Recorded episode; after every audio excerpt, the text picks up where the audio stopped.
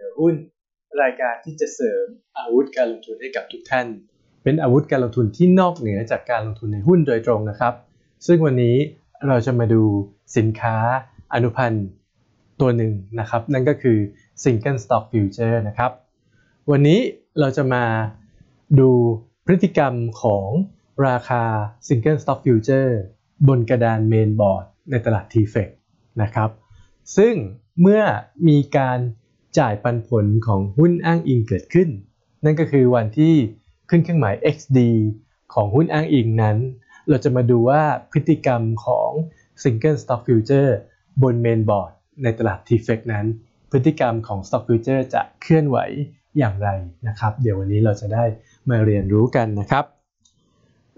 สวัสดีครับท่านที่เข้ามาแล้วนะครับนะฮะสวัสดีครับ คุณพี่ดาลานะครับ สวัสดีครับ สวัสดีครับ คุณชานชัยนะครับ อ๋อ คุณชานชัยกล่าวถึงว่าขอบคุณครับ IMH บวก 28%แล้ว อ่าอันนี้ก็คือสิ่งที่ทางทีมงานฝ่ายกลยุทธ์แนะนำไปเมื่อเช้านี้ใน Facebook Live ของเรานะครับ ขอบคุณที่ติดตามนะครับ อ่า อะ ในส่วนของวันนี้นะครับ ในรายการเหนือหุ้นเราจะมาดูว่าเงินปันผลเมื่อหุ้นอ้างอิงขึ้น XD แล้ว พฤติกรรมของ Stock Future จะเคลื่อนไหวอย่างไรกันนะครับ ตัวอย่างเลยครับวันนี้ วันนี้ 15 มีนาคมนะฮะหุ้นแสนสิริเป็นตัวอย่างนะครับ ว่าเป็นตัวอย่างที่ว่าหุ้นตัวนี้ขึ้นขึ้นหมาย XD วันนี้เลยนะครับหุ้นแสนสิรินะครับขึ้นเครื่องหมาย XD ที่ 4 สตางค์นะครับ ถ้าเรามามองทฤษฎีก่อนนะครับ ว่าโดยหลักการแล้ววันที่ขึ้นเครื่องหมาย XD นั้น ส่วนใหญ่หุ้นก็มักจะปรับตัวลดลงเท่ากับจำนวน XD นั้น ถ้าไม่ได้มีข่าวอื่นมาเพิ่มเติมนะครับนะฮะดังนั้นวันนี้แสนสิริก็มีการเปิดตัวลดลงไปประมาณ 4 สตางค์ตอนที่ราคาเปิดนะครับนะฮะเห็นว่าก็เป็นพฤติกรรมปกติของหุ้นที่ขึ้นเครื่องหมาย XD นะครับว่า หุ้นก็มักจะลงเท่ากับจำนวนเงิน XD ดังกล่าว ที่เป็นเช่นนี้ก็เพราะว่าอะไรครับ เพราะว่าผู้ที่เข้ามาซื้อหุ้นตัวนี้ในวันที่ขึ้นเครื่องหมาย XD แล้วเนี่ย ถ้าเพิ่งซื้อวันนี้เนี่ยนะครับ ซึ่งเป็นวันที่ขึ้นเครื่องหมาย XD ไปแล้วเนี่ย ผู้ที่มาซื้อหุ้นไปล่าสุดเนี่ยจะไม่ได้รับเงินปันผลแล้วนะครับ จะไม่มีสิทธิ์ได้รับเงินปันผลนั้น เพราะมันขึ้นเครื่องหมาย XD แล้ว นะครับ ดังนั้นราคาก็เลยต้องปรับตัวลดลงเป็นปกตินะครับนะฮะนะฮะทีนี้อันนี้ก็คือตัวอย่างของหุ้นอ้างอิงว่าถ้าเกิดมีการประกาศ XD แล้ว พฤติกรรมของหุ้นก็มักจะปรับตัวลดลงเท่ากับจำนวน XD นะครับ ทีนี้เรามาดูตัวอย่างของ Single Stock Future กันบ้างนะฮะตัวอย่างของ Single Stock Future เนี่ย นะครับ เราก็มาดู Series Stock Future Series H21 นะครับในภาพนี้ก็คือเส้นสีเขียวนะครับก็คือ Series H21 ราคาที่เห็นเนี่ยเป็นราคาบนเมนบอร์ดก็คือเป็นราคาที่มีการจับคู่ซื้อขายการผ่านการเคาะ bid offer ในตลาด TFEC ผ่านเมนบอร์ดนะครับจะสังเกตว่าถ้าเป็นตัว block trade ของ stock future นั้น มันคือการทำ big lot ของตัว stock future มันจะไม่ปรากฏเป็นราคา last price นะครับนะฮะดังนั้นราคาที่เราเห็นในกราฟของ Aspen ก็ดี b i z n e w ก็ดีนะครับราคาที่เห็นเนี่ยเป็นราคาบนกระดานเมนบอร์ดในตลาด TFEC นะฮะนะดังนั้นเส้นกราฟที่เห็นเนี่ยเขาจะพลอตมาจากราคาบนกระดานเมนบอร์ดนะครับจะไม่ใช่ราคา block trade นะครับ เพราะว่าราคา block trade เนี่ยขึ้นอยู่กับแต่ละคู่สัญญาจะตกลงกัน เหมือนมาทำ big lot กันนะครับนะฮะนะฮะดังนั้นราคาที่มาพอดกราฟเนี่ยจะเป็นราคาบน main board นะครับ ทีนี้เราเห็นว่า SIRI H21 ก็คือตัว Stock Future กับตัวหุ้น Series เส้นสีเหลืองเนี่ยมันจะมีวิ่งนะฮะวิ่งตามกัน มีการวิ่งตามกันเกิดขึ้นนะครับ แต่ถ้านสังเกตเห็นนะครับว่า ตัวหุ้นอ้างอิงแซซิริคือเส้นสีเหลืองนี้ กับตัว Series H21 ก็คือตัว Stock Future Series มีนาคมปี 2021 คือเส้นสีเขียวตรงนี้นะเวลาขึ้นก็ขึ้นตามกัน เวลาถอยลงก็ถอยลงตามกัน วิ่งล้อกันไปนะครับวิ่งล้อกันไปนะครับเพียงแต่ว่าท่านสังเกตว่า SIRI H21 เนี่ยจะมีราคาอยู่ต่ำกว่าตัวหุ้นอ้างอิงอยู่ เห็นไหมฮะนะ ราคาฟิวเจอร์ของ Series เนี่ยเทรดกันอยู่ต่ำกว่าราคาหุ้น Series เองนะครับนะฮะทำไมเป็นอย่างนี้นะครับ เหตุผลหลักก็คือนะครับ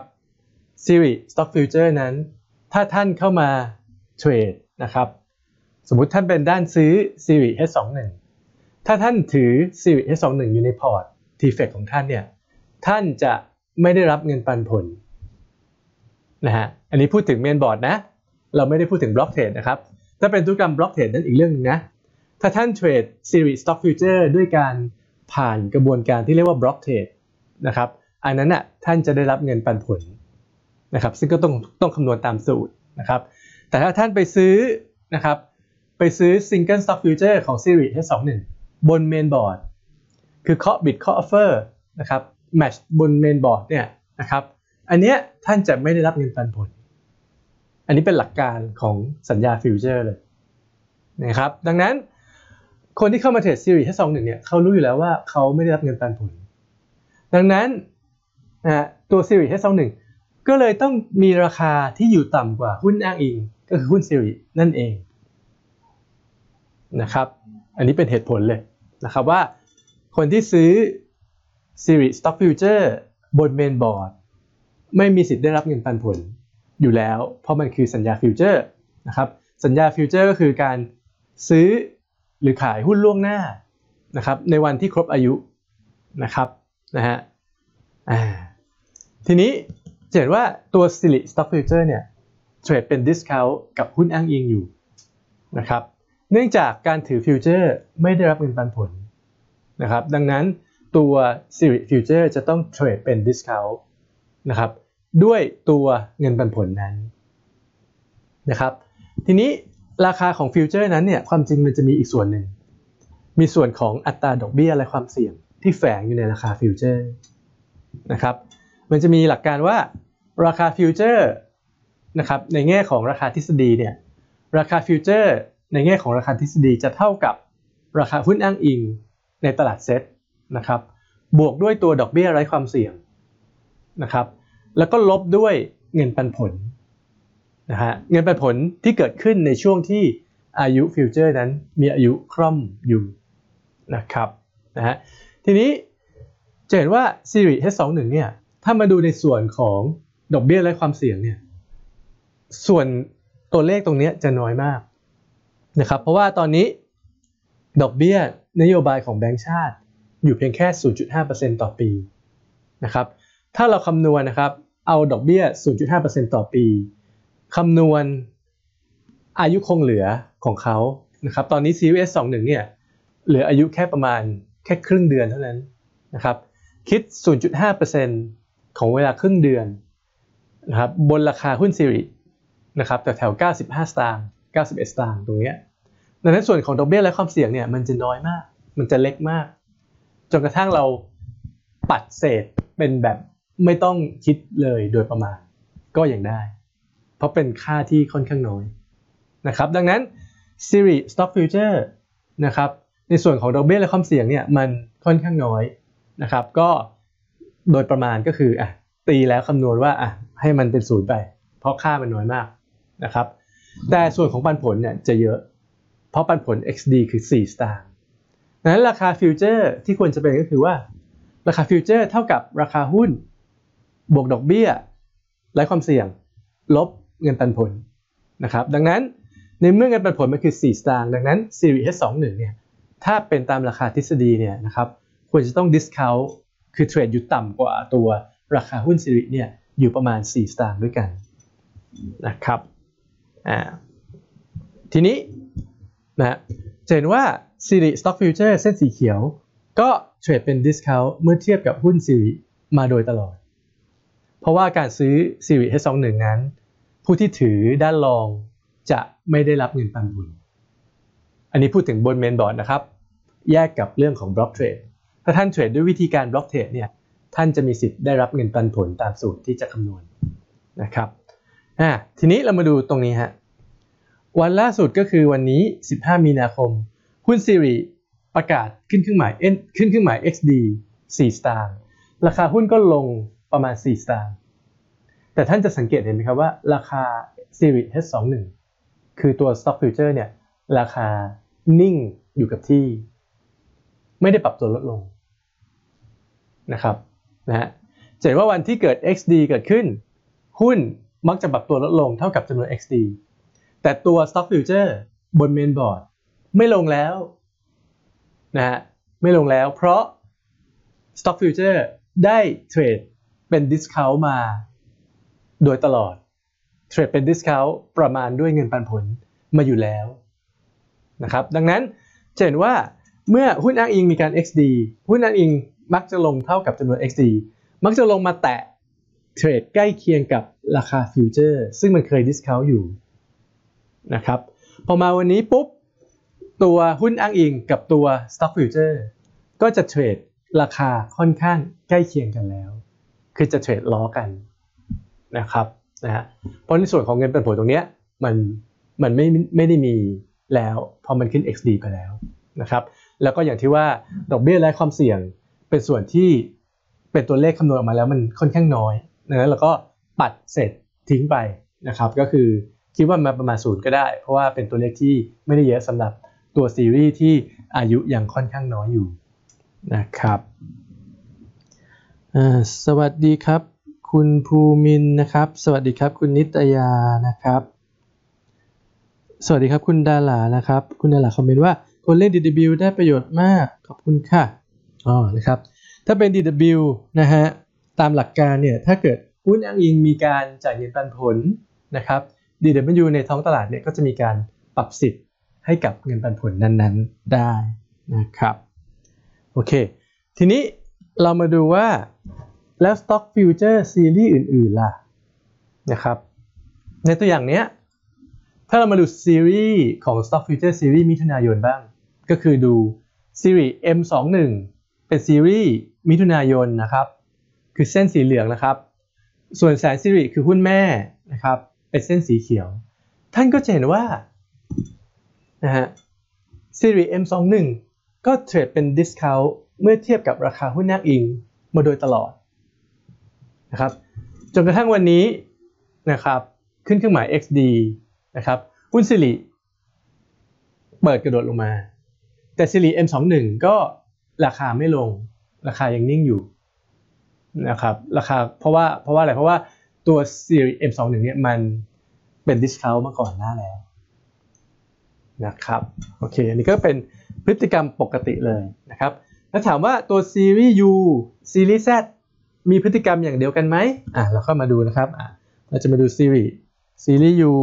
21นะครับ เทียบกับหุ้นซีรีส์นะครับ ตัว Stock Future บนซีรีส์กันยายนก็ทำนองเดียวกัน คือเทรดเป็น discount เทียบกับหุ้นแม่ จนมาวันนี้ตัวหุ้นอ้างอิงกับตัว Stock Future บรรจบกันและเทรดล้อกัน ใกล้เคียงกัน เพราะส่วนของดอกเบี้ยและความเสี่ยงนั้นฮะมันจะค่อนข้างน้อยนะครับอ่าแล้วซีรีส์ Z ล่ะ นะถ้าเป็น Stock Future ซีรีส์ Z 21คือซีรีส์ธันวาคม เทียบกับหุ้นแสนซีรีส์นะครับ ก็เห็นว่าตัวซีรีส์ Z21 ก็เคยเทรดเป็น discount มาก่อน เมื่อเทียบกับหุ้นแม่นะครับนะฮะอันนี้ก็เป็นปรากฏการณ์ธรรมชาติเลยว่า Stock Future บนเมนบอร์ดนะ ถ้ามันจะมีเงินปันผลเนี่ยนะครับตัว Stock Future บนเมนบอร์ดเนี่ยจะเทรดด้วย discount ตัวหุ้นอ้างอิง ถ้ามันมีตัว XD เนี่ยมันจะ discount ไปด้วยจำนวน XD นั้นอยู่แล้วนะครับอันนี้ก็จะเป็นเป็นแนวคิดที่เราเรียนรู้กันในวันนี้นะครับ ทีนี้ถ้าเกิดมีคำถามนะฮะแล้วคำถามนี้เจอบ่อยครับ ลูกค้าบอกว่าเทรด Stock Future บน main board ใน TFEX นะ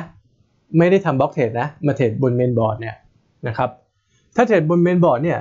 ก็จะมักมีคำถามถามว่า ถ้าเกิดเราไป short ตัว Single Stock Future ไว้ในกระดาน TFEX บน Main Board short ไว้ก่อน XD แล้วก็ถือไป จนวันที่ XD เขาก็หวังว่าเมื่อวันที่ขึ้นขึ้นมา XD หุ้นก็จะลง โดยประมาณเท่ากับจำนวน XD แล้วเขาก็หวังว่า Stock Future ก็จะลง เท่ากับจำนวน XD นั้นด้วยเช่นกัน อย่างนั้นเขาก็สามารถทำกำไรได้สินะฮะก็คือ Short Stock Future บน Main Board ล่วงหน้าก่อน หุ้นอ้างอิงจะขึ้นเครื่องหมาย XD นะฮะทำอย่างนี้ก็ได้กำไรสิอ่าอันนี้ก็คือคำถามนะครับ แต่คำตอบเราก็เรียนรู้ไปแล้วอ่าเราเฉลยไปแล้วตั้งแต่ตอนต้น ถูกไหมครับ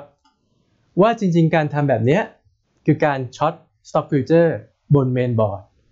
ก่อนวันขึ้นเครื่องหมาย XD เนี่ยไม่ได้ช่วยให้เรากำไรเพิ่มแต่อย่างใดทั้งนั้นเลย เพราะอะไรครับ เพราะราคาที่เราจะเข้าไปช็อตน่ะมันอยู่ต่ำเตี้ย ถูก discount ไปด้วยจำนวนเงิน XD นั้นเรียบร้อยแล้วนะครับอะยกตัวอย่างเช่น ภาพที่เห็นเนี่ยสมมติ เราบอกว่าอะถ้าเราจะช็อต ซิลิ Z21 ก่อนวัน XD เส้นสีเหลืองที่ท่าน short ได้เนี่ยท่านจะ short ตัว Future ได้ต่ำกว่าราคาหุ้นอ้างอิงอยู่แล้วไงฮะเพราะว่าราคาบน Main Board มันถูก discount ด้วยเงินปันผลไปแล้ว ดังนั้นท่านช็อตตัว stock future ท่านช็อตได้ต่ำกว่าตัวราคาหุ้นอ้างอิงอยู่แล้วนะฮะแล้วพอวันที่ขึ้นขึ้นมา XD หุ้นก็จะลงโดยประมาณเท่ากับจำนวน XD นั้น แต่ stock future ไม่ลงต่อนะฮะ ไม่ลงต่อ เพราะมันเคย discount อยู่ล่วงหน้าไปแล้วนะครับนะฮะดังนั้นการที่ช็อตไปช็อต stock future ล่วงหน้าก่อนวัน XD นั้น ไม่ได้สร้างผลกำไรฟรีๆให้เราเลย เพราะราคาที่เราจะเข้าไปช็อตในตอนแรกนั้นเนี่ยมันถูก discount ด้วยเงินปันผลที่คาดหวังของผู้ลงทุนไว้แล้วนะครับนี่ก็จะเป็นวิธีการดูนะครับ ดังนั้นคอนเซปต์ที่ว่าช็อต stock future บน main board ก่อนวัน XD แล้วจะทำกำไรได้ เพราะว่าวันที่ XD แล้วหุ้นจะลง แล้วเดี๋ยว stock future ก็จะลงตาม เราได้กำไรแน่ๆ อันนี้ผิดเลย เป็นความเชื่อที่ไม่ถูกนะครับ ไม่ถูก ไม่ควรทำกลยุทธ์นี้ เพื่อหวังว่าจะช็อต stock future แล้วได้กำไรเท่ากับเงินปันผลฟรีๆ เนี่ย มันไม่มี ไม่มีเหตุการณ์นั้น เพราะว่านะฮะตัวราคา ของ stock future บน main board เนี่ยมันจะได้ถูก discount ไปแล้ว ตั้งแต่ตอน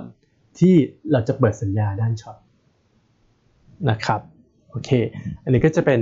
แนวคิดในวันนี้นะครับนะฮะโอเคนะฮะดังนั้นวันนี้เองก็คงจะขอฝากไว้เพียงเท่านี้นะครับสำหรับการดูพฤติกรรมราคานะครับว่า ตัวราคาในกระดานเมนบอร์ดของ t f e c นั้นเนี่ย Stock Future จะเทรดค่อนข้างเป็น Discount เมื่อเทียบกับราคาหุ้นอ้างอิง Discount เท่าไหร่ก็ Discount โดยประมาณเท่ากับเงินปันผลนั้นนะครับแต่ในราคา Future เองเนี่ยมันจะมีดอกเบี้ยไร้ความเสี่ยง ซึ่งเป็นจำนวนเล็กๆเนี่ยแฝงอยู่ในราคาด้วยได้นะครับโอเคนะฮะงั้นก็ขอฝากไว้เพียงเท่านี้ก่อนสำหรับวันนี้นะครับ แล้วพบกันใหม่ในวัน จันทร์หน้าสำหรับรายการหุ้นนะครับสำหรับวันนี้ก็ขอลาไปก่อน สวัสดีครับ